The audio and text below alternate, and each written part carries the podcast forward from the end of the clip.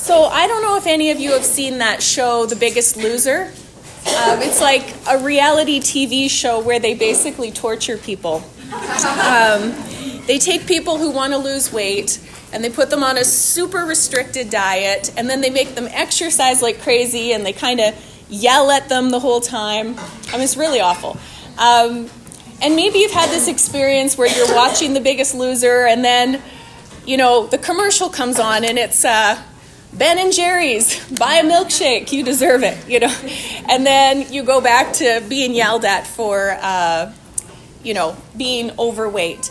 Or maybe you're on social media more and you follow the fitness uh, influencers and you see the then and now photos they post and how they've lost all this weight by uh, the sweat of their brow. And then you scroll down, and the very next post is about indulgence. You deserve it. Uh, it's very confusing. We live in this weird culture that is both gluttonous and obsessed with being thin at the same time. Out of one side of our mouth, we say, Indulge yourself, you deserve it. And out of the other, we say, Deprive yourself to be skinny. And today we're going to look at temperance specifically. What does the Bible say about temperance in our eating? So many of us diet in order to achieve a, an improved physical appearance. And this isn't necessarily wrong. I do think it's a kindness to your spouse or perhaps your future spouse to look after yourself to a certain degree. But the Bible gives us a more pressing reason to pursue temperance. Temperance expresses contentment with God's gracious provision for us. When we exercise self control in our eating and drinking, it testifies that we trust God to take care of us and that our hearts are content in Him. By contrast, gluttony is a sin of discontentment and unbelief. So when people have gluttonous habits of eating and drinking, it's not just that they really like food. Rather, it's evidence that something deeper is going on in their hearts. And today I want to turn to Numbers 11. So if you have your Bible, um, you can turn to Numbers 11.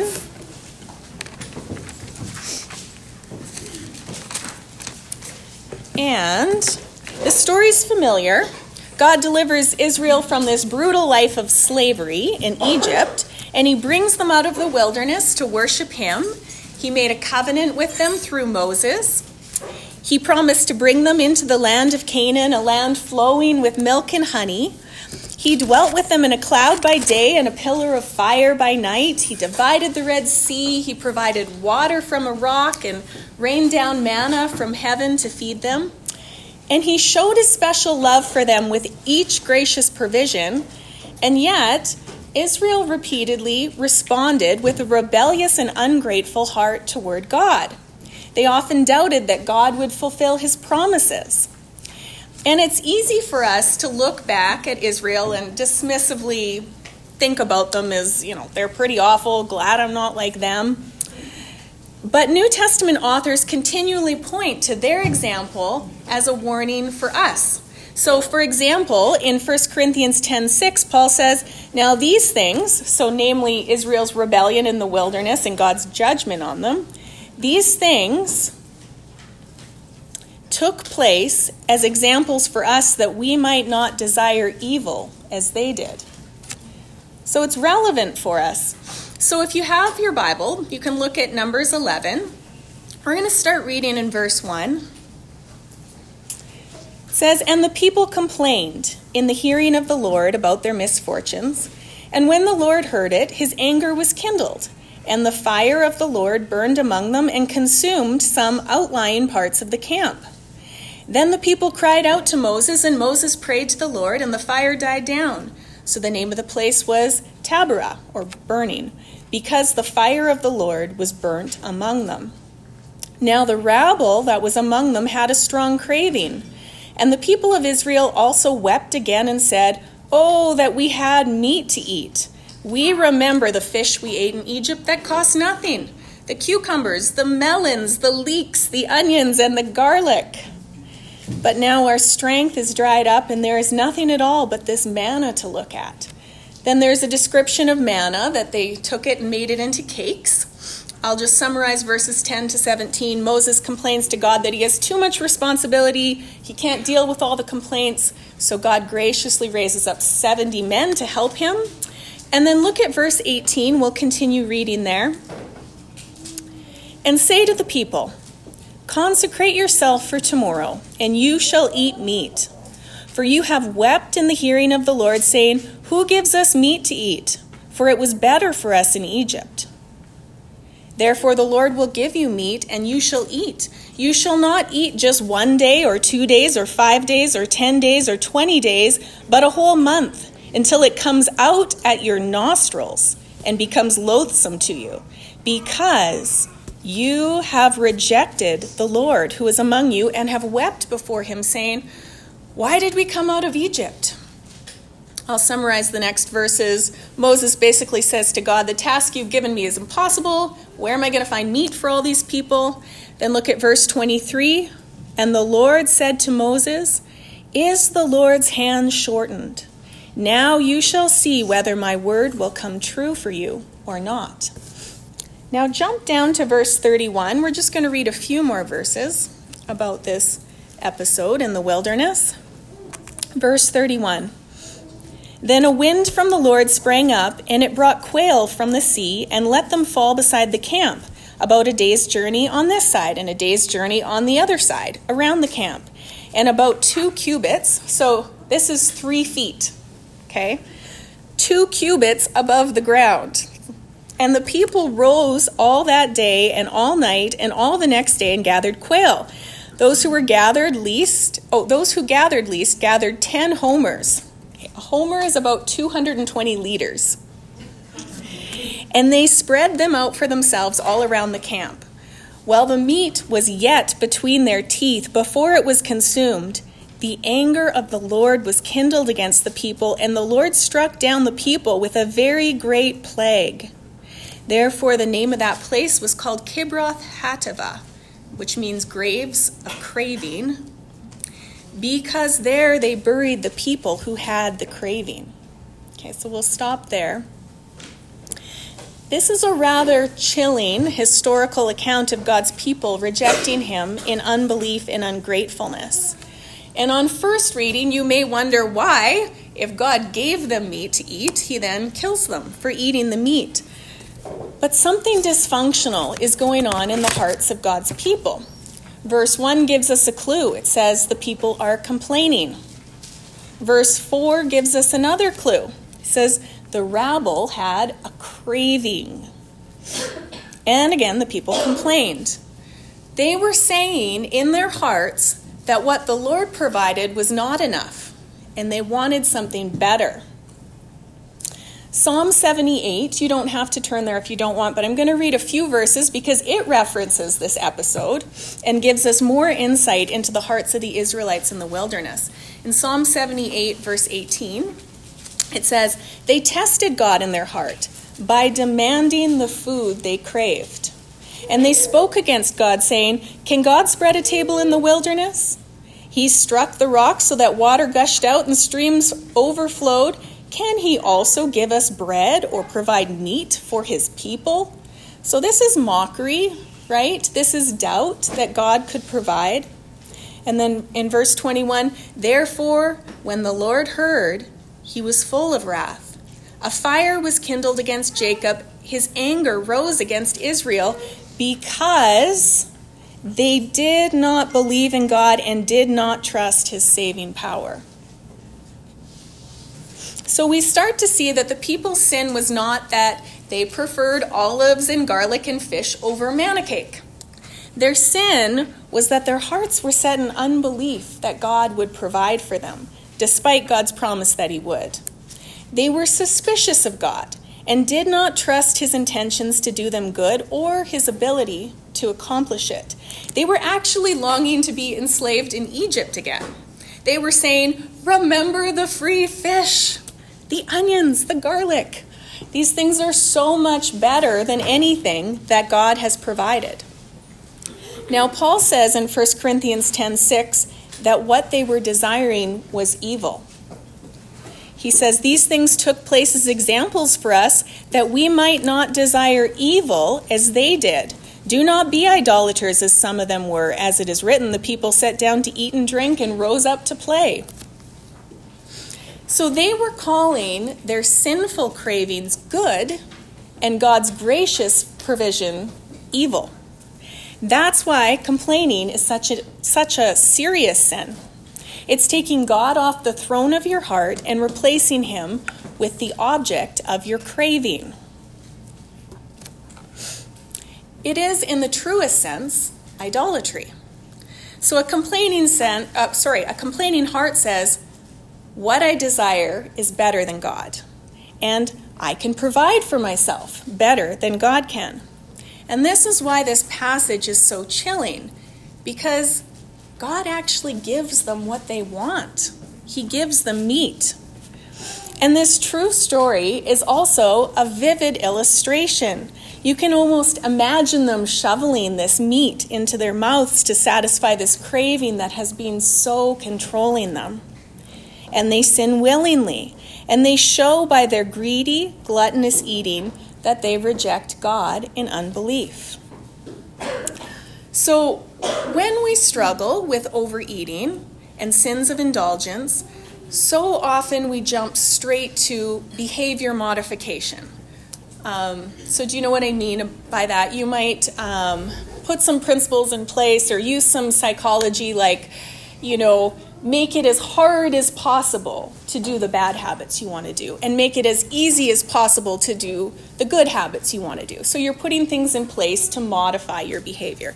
This isn't bad, this, this can be helpful, um, certainly if we want to change. But Gluttony is about more than behavior modification, and Israel's rebellion in the wilderness is a warning to us to check our hearts.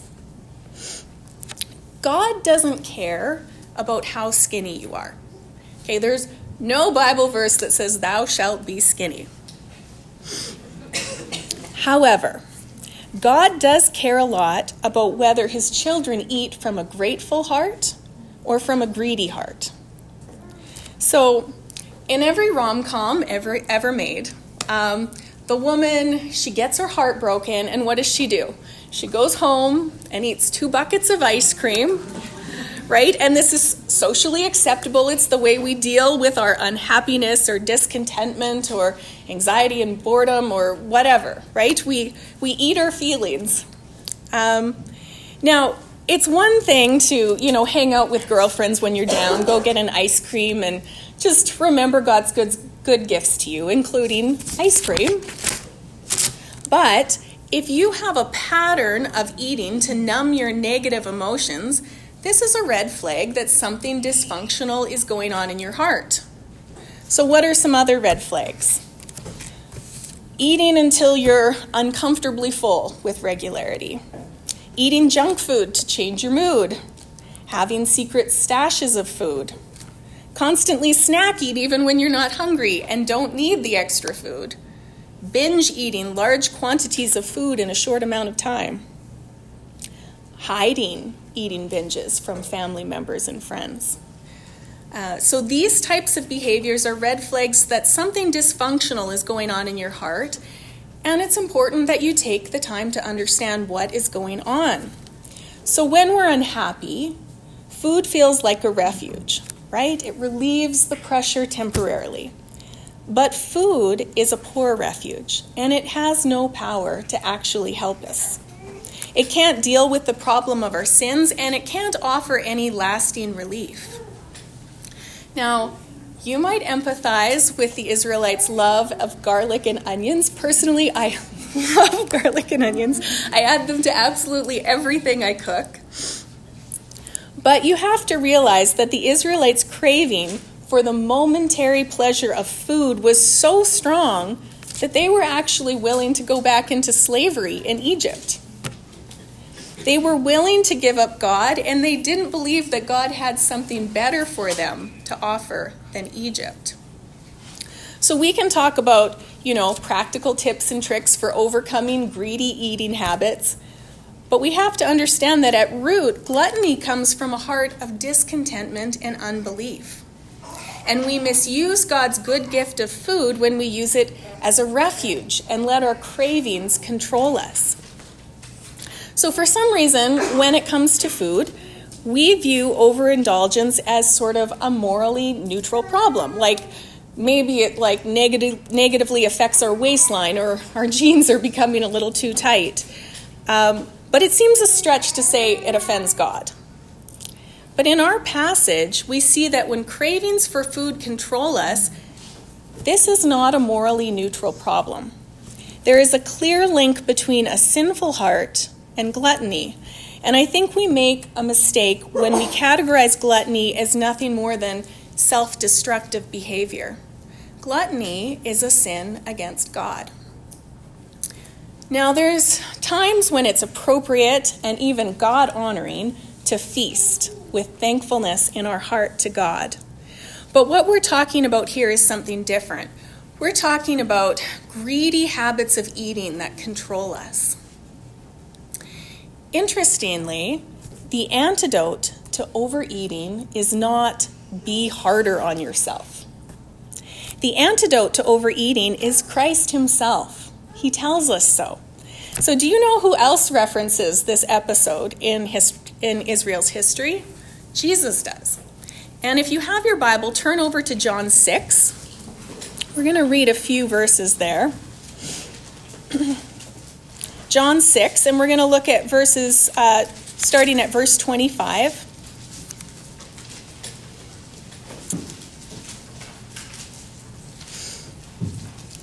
And beginning in verse 25, it says, When they found him on the other side of the sea, they said to him, Rabbi, when did you come here?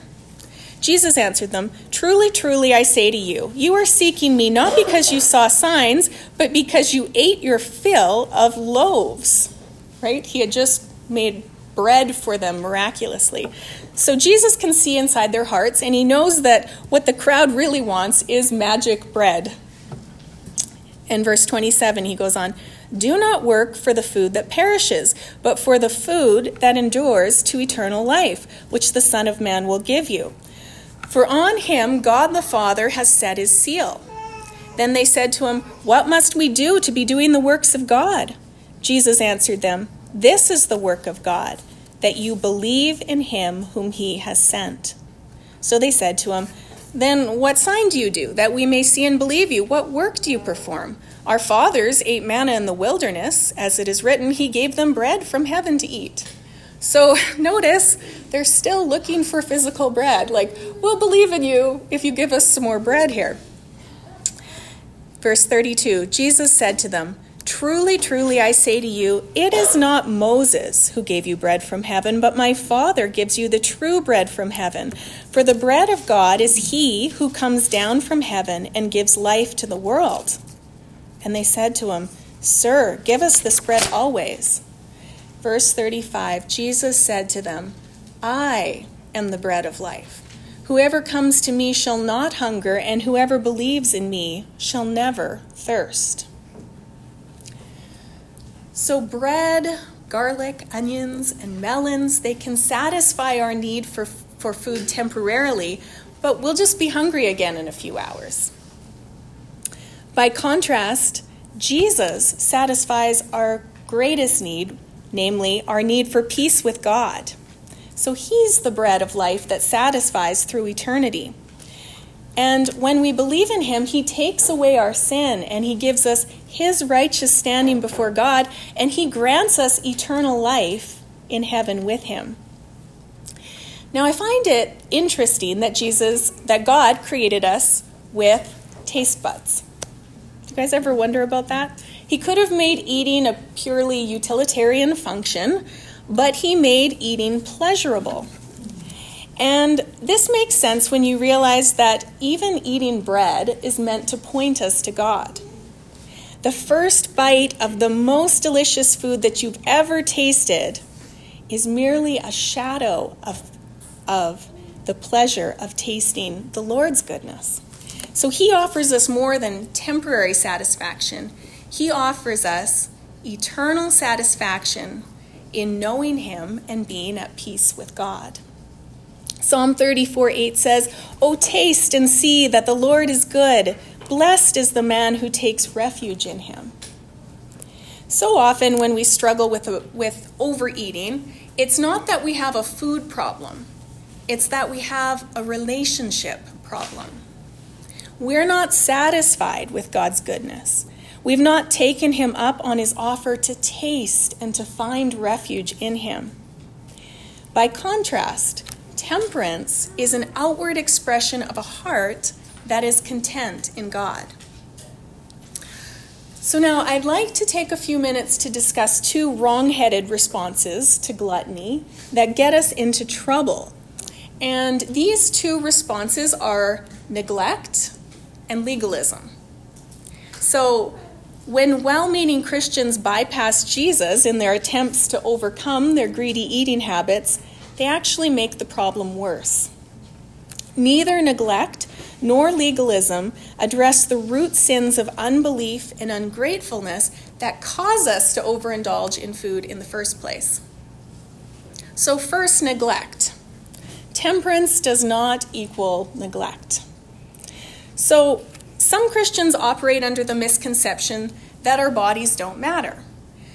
The first century Gnostics, so that was a early church heresy, they argued that physical things were bad and spiritual things were good. That's an oversimplification, but that is um, something they were teaching.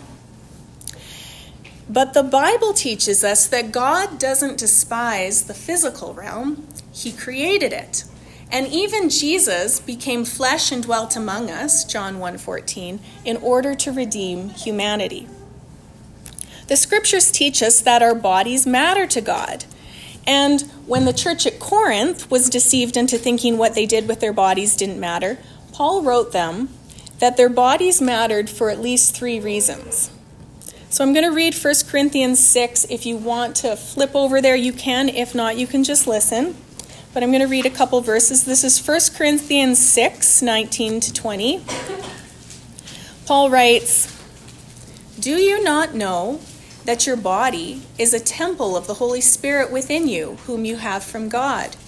You are not your own, you were bought with a price. So glorify God in your body.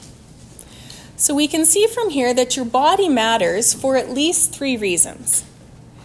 Your body matters because God dwells in your body. Your body matters because it belongs to God. And your body matters because we exist in our bodies in order to give glory to God. So when we take care of our physical body, it acknowledges that our bodies are not ours exclusively. Our body belongs to God. And our food choices should reflect that our primary desire is to glorify Him and not to please ourselves. So sometimes we fall into this mindset that, you know, my body doesn't matter, I have more important spiritual things to take care of. So we overeat or we undernourish our bodies and shrug our shoulders as if it doesn't matter. But God gave us a body. He could have made us spirits floating around, but He didn't. He made us embodied spirits with flesh and blood to take care of. And I would argue that a healthy diet is actually good stewardship of the body that God's given you. Another consideration is how our diet affects other people. So, rarely do we think about healthy eating as a way to be generous to other people. But when we properly nourish our bodies, it gives us energy and increased capacity to serve others. So, at the risk of stating the obvious, we fulfill our roles in the church in our physical bodies. And when we take care of our body, it improves our stamina and physical energy so that we can fulfill our role in the body of Christ. It sharpens our minds so we have clarity to share the gospel and encourage other people's faith. Good health actually frees us up to do the work of ministry. It's part of what it means to offer our bodies as a living sacrifice to God. Romans 12:1. So it can seem really pious to like burn yourself out for Jesus. But in reality, taking time to take care of our bodies will likely prolong the length of ministry and increase its effectiveness. So there may be seasons where we want to fast and pray. Uh, biblical fasting is a temporary intentional practice for the purpose of spiritual benefit, but this is different from a mindset of neglect that does not value the physical body God's given us. So, a mindset of neglect not only does not deal with the sin that offends God, but it's actually counterproductive to our ability to glorify God in our bodies. So, the antidote to overeating is not neglect, like just don't worry about your body. Second, temperance does not equal legalism. So, many well meaning Christians are like so done with being mastered by food that they unintentionally swing the other way and become mastered by a diet. So you can be mastered by food, you can also be mastered by a diet. In 1 Corinthians 6, if you're still there, we're just going to look a little earlier in the passage. Mark or Paul writes about the importance of not being mastered by anything. He says in verse 12, I have the right to do anything, you say but not everything is beneficial. I have the right to do anything, but I will not be mastered by anything. You say, food for the stomach and the stomach for food, and God will destroy them both. The body, however, is not meant for sexual immorality, but for the Lord, and the Lord for the body. Now, in the context, the passage is referring to being mastered by sexual sins, but we can certainly make an application to anything else that masters us, including gluttonous eating or diets and obsessive dieting. So, when we discuss healthy eating habits, we need to be aware that the culture we live in is obsessed with being slim and healthy, right? Biggest loser, fitness influencers, uh, wellness culture. And as Christians, we need to be clear that exercising temperance in our food choices is not the same thing as being mastered by a diet or a desire to be thin. So, you've got diet culture on the one hand that tells us that a slim down body will change our lives, and the diet of choice is your means of salvation to get there. And people spend their days and months and years being mastered by calorie counting and weigh scale check ins.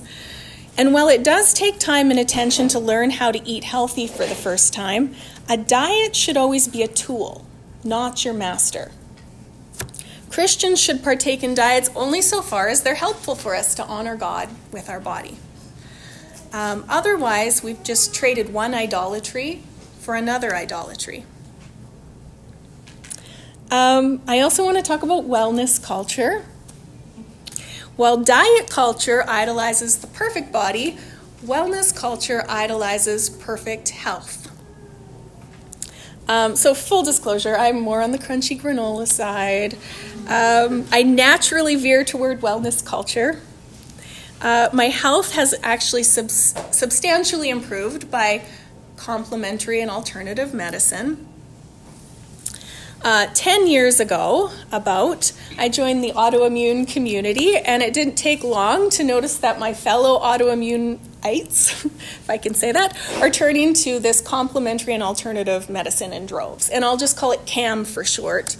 Um, in waiting rooms, I have heard about everything from Reiki to body talk, um, if you don't know what body talk is, it's weird. um, I will tell you this story now that I've begun. But I, w- I remember sitting next to a woman in a waiting room for a functional medicine doctor. And she told me she had seen her um, practitioner for body talk, where they touch different parts of your body and they tell you stuff about yourself. And she looked at me dead serious and she said, She told me that in a previous life I was a witch who was burnt at the stake. And I was like, do I start laughing? Nope, nope, she's serious. Um, so, so there's some weird stuff out there. Uh, some of these CAM practices are dubious at best, but others, such as eating an anti inflammatory diet, have intrigued me because of their medical explanations um, and documented effectiveness. However, I've learned that Christians must tread carefully in the CAM community because of its inherent legalism. Heal thyself is a popular mantra. There's great confidence placed in the ability of a person to heal themselves with food, supplements, meditation, etc. Um, at the risk of oversimplification, Cam views healthy people as these self disciplined, enlightened ones. They're the people that have found salvation through their own ingenuity, ingenuity, sorry. Um, and then those who are not well or haven't figured it out, well, everyone kind of looks down on them. And here the wellness culture falls short. Not only does it um, fail to understand that all sickness is the result of the fall. Um, and that we're all dying, albeit at different rates, but it also has no category for a personal God who is making all things new. And because of this, we can never quite be all in when it comes to the wellness culture. It's a limited solution at best, but never a cure. Now, there's biblical examples of sin affecting people's physical health. So, for example, 1 Corinthians 11 30. But physical sickness may also have nothing to do with any action that we've taken. Sometimes God wants us to be sick in order to glorify Himself. So, for example, in John 9 3, um, Jesus sees this man that was born blind. And his disciples asked him, Rabbi, who sinned, this man or his parents, that he was born blind? And Jesus answered, It was not that this man sinned or his parents, but that the works of God might be displayed in him. While many, including myself, have benefited from the wellness community, many others have struggled to find relief from their sickness and are forever on a rather expensive rabbit trail trying to discover what they have failed to do or need to do in order to find salvation from their illness. So, the inherent legalism of this worldview results in an unfortunate hierarchy um, that is defeating for those who can't achieve good health through wellness principles. Um, David Powlison, who is a biblical counselor and author, he often talks about a ladder to describe this sort of worldly, legalistic mindset where you're constantly trying to climb the ladder. And in the wellness community, the people at the top of the ladder are the ones who have made the furthest progress. We look up to them, they are the ones to be admired. And then the people that are below us on the ladder have made less progress. We kind of look down on them. And then there's the poor girl on the floor that didn't even make the bottom rung. We kind of despise her. Um, so there's this real hierarchy. But this hierarchy has no place in a Christian worldview. As Christians, we must be clear that no diet can fix our deepest need. And Christianity preaches a really different gospel. God's grace is given without partiality. It's for the smart and it's for the mentally challenged. It's for the healthy and it's for the sick, the rich and the poor. With Christianity, there's a great leveling. All have sinned, and Jesus offers salvation to all who come to him. Romans 3:23. So, no diet can fix our, our deepest need. Even if we discovered the world's most perfect diet, it would have no power to free us from sin and its consequences. We're still going to die. Diet regulations make poor substitutes for Jesus when we consider that even those of us with less than physical perfect physical health in this life will enjoy perfect health in heaven for all eternity and we don't earn this gift by following a perfect diet while on earth. God gives it freely to everyone who believes in him. Romans 6:23. Ironically, when we see someone in perfect shape, we may assume that they are a temperate, well-controlled person and they may be, but they may very well be mastered by a legalistic diet or wellness culture. So we have liberty to follow a diet that benefits our health, but to borrow Paul's rhetoric, I will not be mastered by anything. As we talk about temperance in our eating, it's important that we don't jump into a legalistic mindset. Temperance and legalism are not the same thing. And I think this might be a fitting place to say a few words about eating disorders. So, diagnosed eating disorders such as anorexia and bulimia are common enough, especially amongst young women, And likely you or someone you know has experienced a disordered relationship with food at some point. I know when I was 12 or 13, I was a ballerina away at ballet camp, and I was exposed to the world of eating disorders for the first time. Um, I remember we all went outside at lunch, and like at least half the girls didn't bring their lunches, but they had their cigarettes. I'm like, we're 13. Um, I never tried the cigarettes because my fundamentalist parents would have smelt that very quickly and I'd be in big trouble. Um, but by the time I was 14 or 15, you know, you join. You, fitness was very important and we would uh, you know we'd binge eat and then you know you'd punish yourself for three days by eating only carrot sticks um, to kind of make up for what you'd done climb back up the ladder.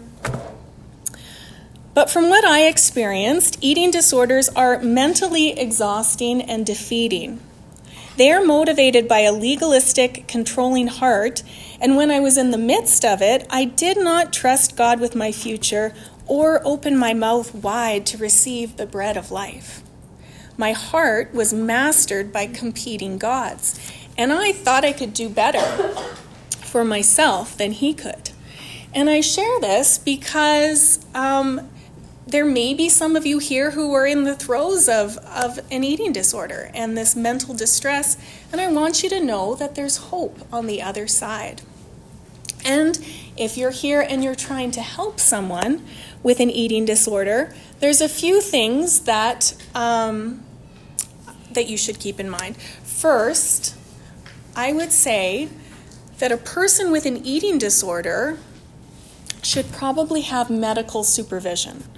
Uh, mortality rates are fairly high among people with diagnosed eating disorders. Severe malnutrition causes medical problems, um, so a doctor and perhaps a dietitian could be quite helpful here to oversee this area of recovery. Second, I would say eating disorders are complex, so we might be tempted to kind of throw up our hands and say, oh, let's leave this to the professionals. But I would encourage you not to be afraid to offer a sister with an eating disorder biblical counsel. She is a spiritual being, and make no mistake, she has a spiritual problem, and you have biblical wisdom that can help her. Coming alongside a person with an eating disorder will require patience and compassion. She has some deeply ingrained ways of thinking and she's probably in the habit of deceiving people about what she eats. And so the road to recovery is often bumpy and long. So just be aware of this. Fourth, I would say don't be afraid to use biblical categories to describe what's going on in her heart. So I would be cautious about overly psychologizing what's happening to her. So it's not wrong to say it's a mental illness, but it's less helpful for her to think about herself as a victim of an illness that she has no control over.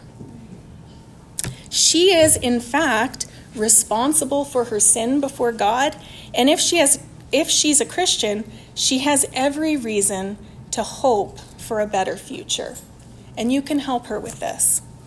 The beauty of biblical counseling is that we have a category for a God who breaks in and transforms life our lives, and whatever's happened in the past, whatever mental distress we're currently in, whatever sins we've committed, these things don't determine our future. Certainly, these things matter and they impact us, but they don't get to have the final say in our lives. So, this was a lot to take in. I'm just going to summarize some of the things that we talked about. Um, so from Numbers 11, we see that there is a connection between gluttony and ungratefulness, between binge eating and unbelief. By contrast, temperance is the outward expression of a heart that is satisfied in God. Now, some of us may have fallen into sins of gluttony and neglect. And if this is you, perhaps you need to make a plan to take better care of your body. You know, for some of us, this might require research to find out what a healthy plate of food actually looks like or what a portion size is. Um, I know with my boys, it's maybe a losing battle, but you know, we try. You know, they'll pile their bowl full of ice cream and it's massive and i'm like well you guys do you know what a portion size of ice cream is like let's look on the carton oh it's a half a cup that small so okay so do you have six or eight portions in your bowl you know like sometimes it is a bit of a thing where we need to actually educate ourselves on what a portion size looks like accountability can be helpful here um, you know, perhaps find a friend to do this with you or a friend to check in with you occasionally and see how you're doing. For other of, others of us, we may need to repent of our sins of legalism.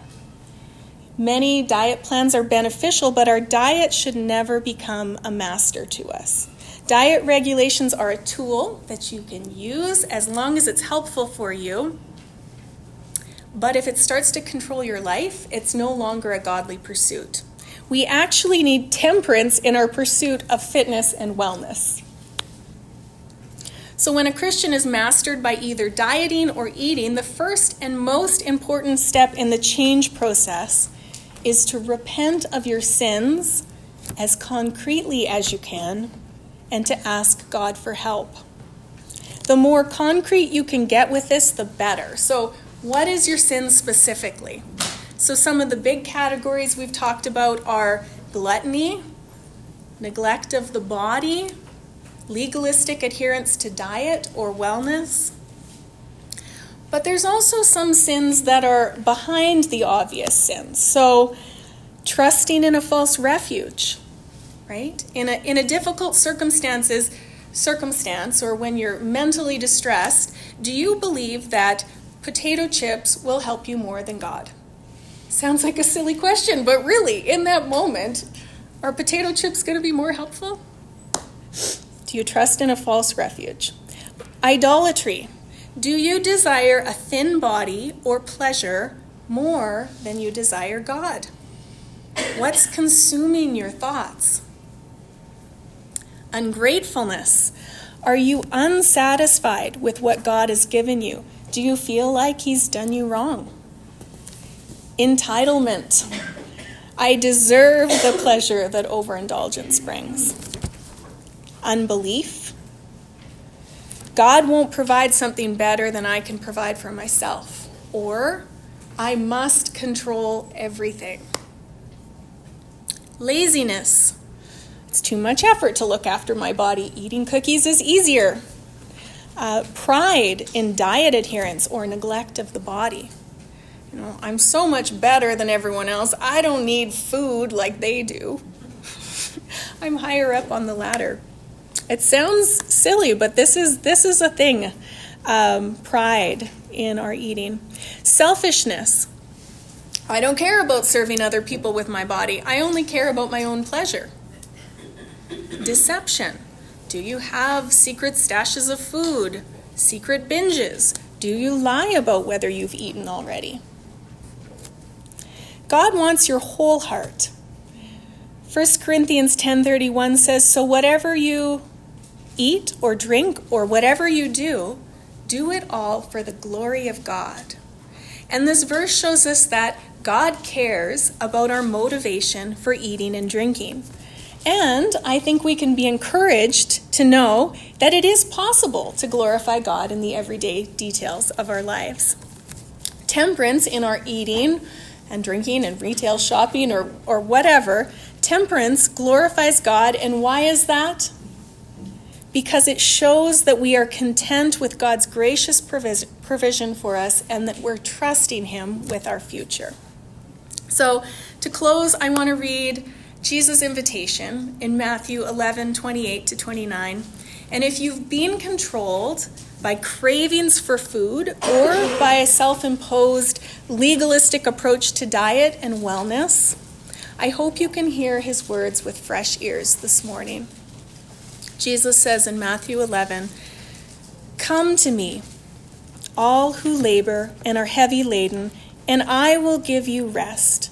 Take my yoke upon you and learn from me, For I am gentle and lowly in heart, and you will find rest for your souls. For my yoke is easy and my burden is light. Let's pray together. Heavenly Father, I thank you for your word to us even now, and I pray that you would help us as you've convicted us by your word and by your spirit. I pray that you would do a work in our hearts and that we would be changed, that we would seek to glorify you in all that we do, in all that we eat and drink, and whatever we do, that we would glorify you, Lord. I pray that we would not be mastered by ungodly desires and cravings and unbelief, that we would walk forward even this week as women who believe in your promises and trust in them, and show by our eating and drinking that we are content in you. I pray this all in Jesus' name. Amen. So we have discussion questions on the table. If someone's willing to kind of take the lead on that, you can discuss around your tables.